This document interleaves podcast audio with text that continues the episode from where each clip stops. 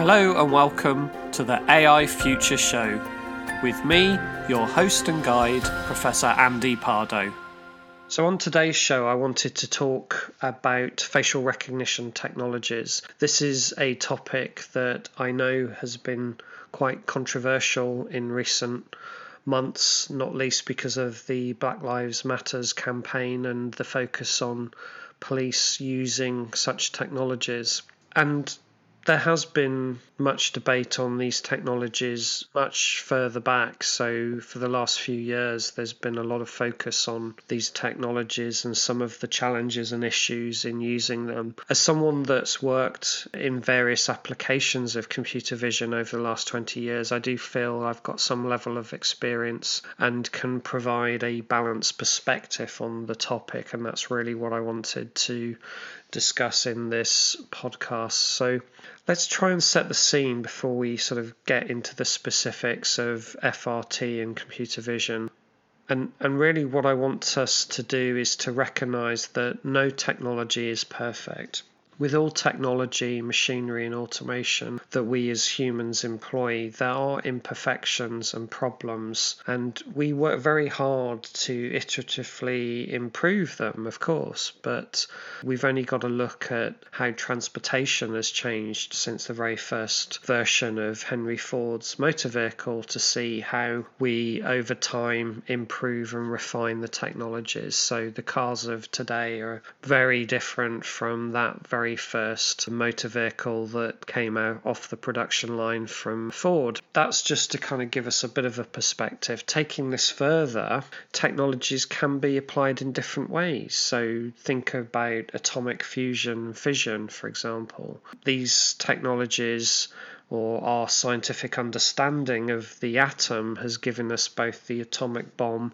and nuclear energy. So there's there's different ways of applying the technology. Some can be seen as a negative way of using the technology, and there are obviously also positive ways of using the technology.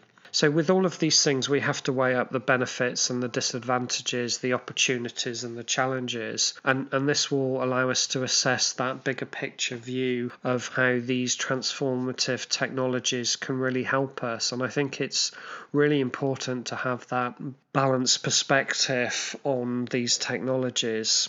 And we can also look at artificial intelligence in general in the same way. We can apply it for so many good things that changes our lives for the better in a multitude of different ways. Its potential is beautiful and utopian in nature, but only if we do it right in a controlled and measured way. And we need to do this without stifling innovation and progress.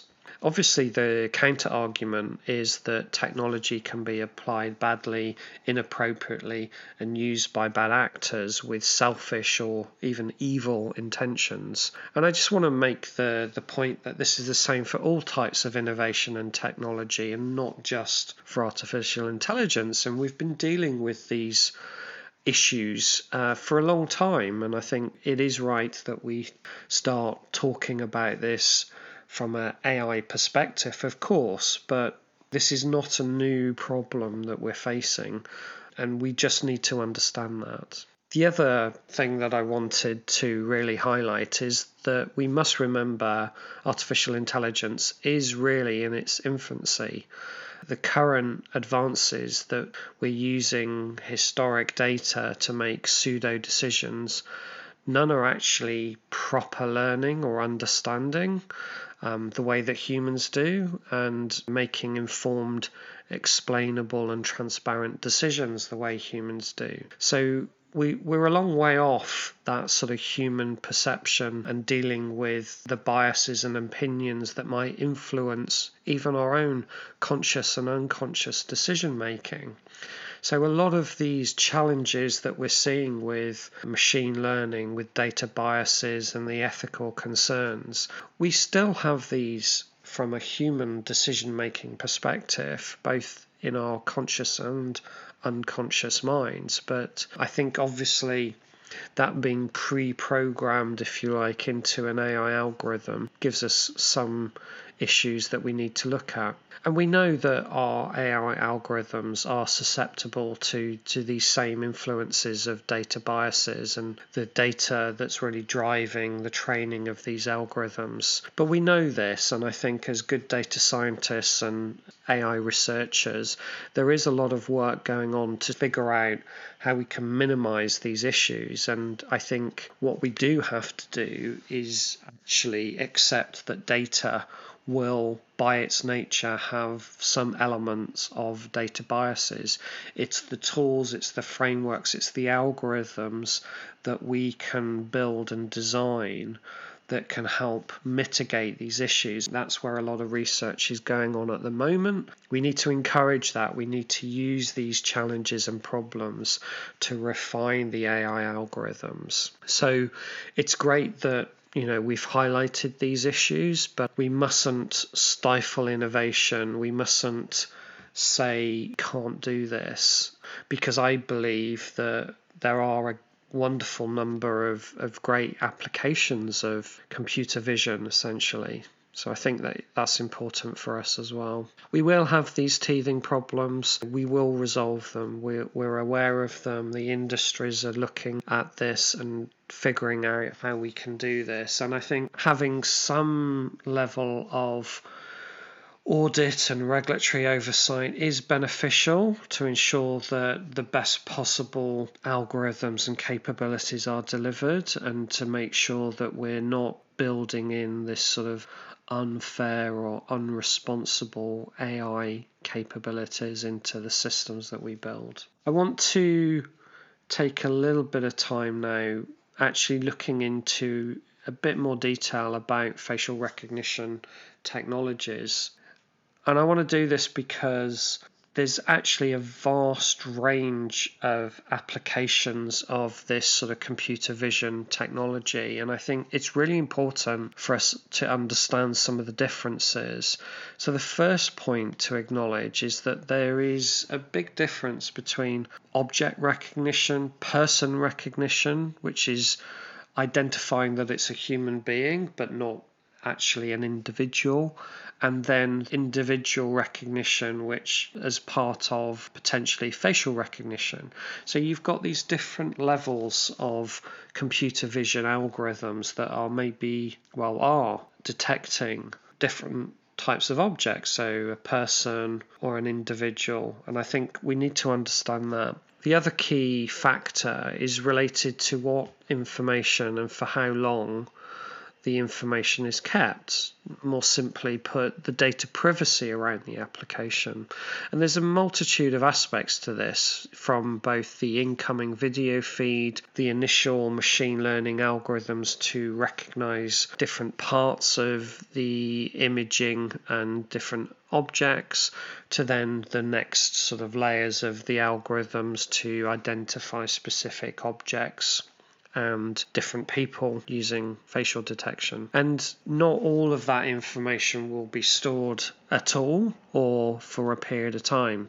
And it really depends on the application. So we need to understand that different applications will persist data for different lengths of time. Um, and I totally agree that this isn't anywhere close to being transparent when we see these applications, right? And I think definitely one of the things that needs to be talked about and agreed from a government uh, regulatory perspective completely support that perspective on this. Another aspect of this I wanted to highlight is many of the applications of facial recognition technologies are actually for our own human safety and they don't necessarily need to detect an individual or recognize an individual. They just need to know that there's a human in a location that's dangerous and to send an alert. So there are safety applications that, again, are not intruding in people's privacy, but are there to protect them and to help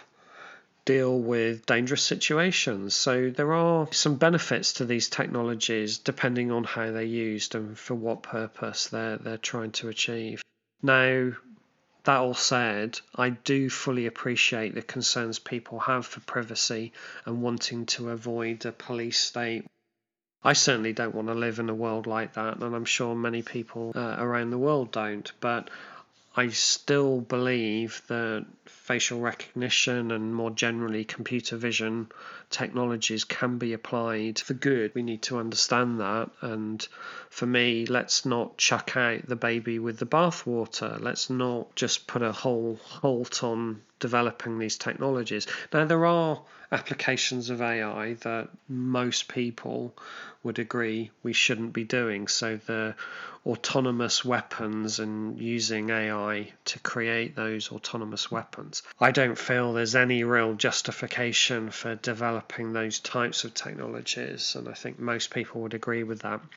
However, I believe facial recognition is is very different, and I think there are significant benefits to the technologies that we shouldn't just discount, even though we've got challenges with the bias and the ethics and the regulation and all of that. So I think we need to be a little bit cautious. I also think it's good that some of the, the bigger tech firms, so IBM, Amazon, Microsoft, have tried to sort of distance themselves a little bit from this controversial topic at the moment and saying that they want to slow down the development. They want to work with regulators and governments to make sure that the applications are are approved and valid.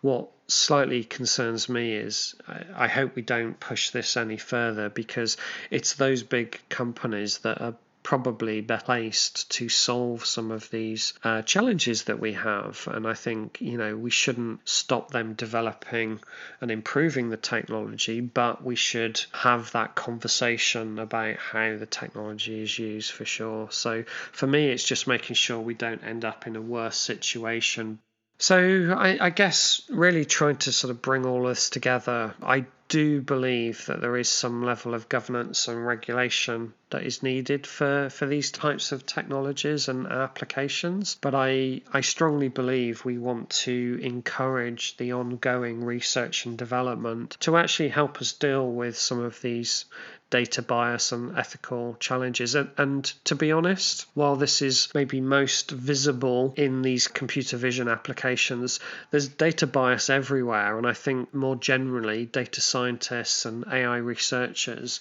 we need to come up with the frameworks that deal with these biases. There are lots of different perspectives, and again, I've seen posts on social media about the technologies in, in recent weeks and months about the problem is we don't have a diverse workforce developing these technologies. And while I agree we want diversity in technology, absolutely, I'm not disagreeing with that. But in my opinion, that isn't the fundamental problem that we have here. That's not going to solve this issue. It might help make teams more aware for sure. And I think that's a good thing. But fundamentally, that's not what is driving the underlying problems that we're seeing.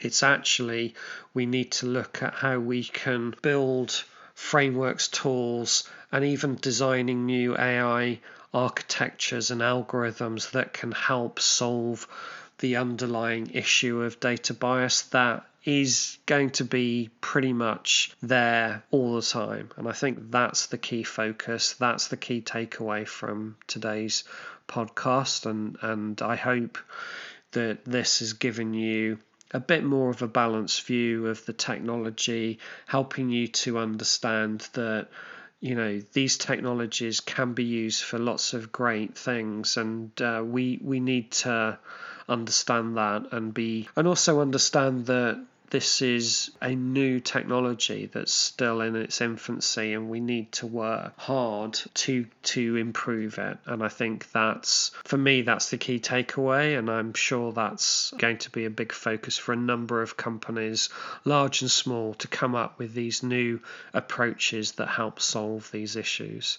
So really interesting topic very excited to see what's going to happen over the next few years. I think there'll be some great innovation coming through that will be looking specifically at solving this. This obviously AI ethics is a a vast topic, and actually, the next episode, which will be the second live show, uh, is going to be with uh, Nigel Crook from the Institute for Ethical AI. So I'm really excited to be talking to Nigel um, next week, and it's going to be a great conversation. I'm sure we'll be touching on facial recognition tech as well. So uh, please join me on Thursday, the 23rd of July, uh, for the live show. We will also be recording it and putting it out as a podcast as well, so it will be the next the next podcast after this one. If you would like a transcript for this show, it's actually based off the blog that I did a few weeks ago with the title of a commentary on facial recognition technology and its applications. So feel free to have a look at that blog as well. If you like this show, it would be great if you could follow and share on social media. All of our links are available on pardoe.ai. I would also be very grateful if you would take the opportunity to subscribe to this podcast on your favourite platform. And if you have a moment, please feel free to post a review. I will be reading out some of the first reviews in future episodes. Don't forget to check out awards.ai. It's the Oscars of the AI world, the largest global annual achievement awards for artificial intelligence, independently judged with over 60 categories the fifth awards are still open for nominations until the 31st of July 2020, and best of all, it's free to enter. If you have an idea for a topic of discussion or would like to be a guest speaker on the show, please go to pardoe.ai slash show and fill in the suggestion survey. Thank you for listening to this episode of the AI Future Show. I hope you've enjoyed it and will take the time to rate it and to share with your friends, family, and colleagues. Also, don't forget to check out other episodes of the show. To find out more about me, visit pardoe.ai.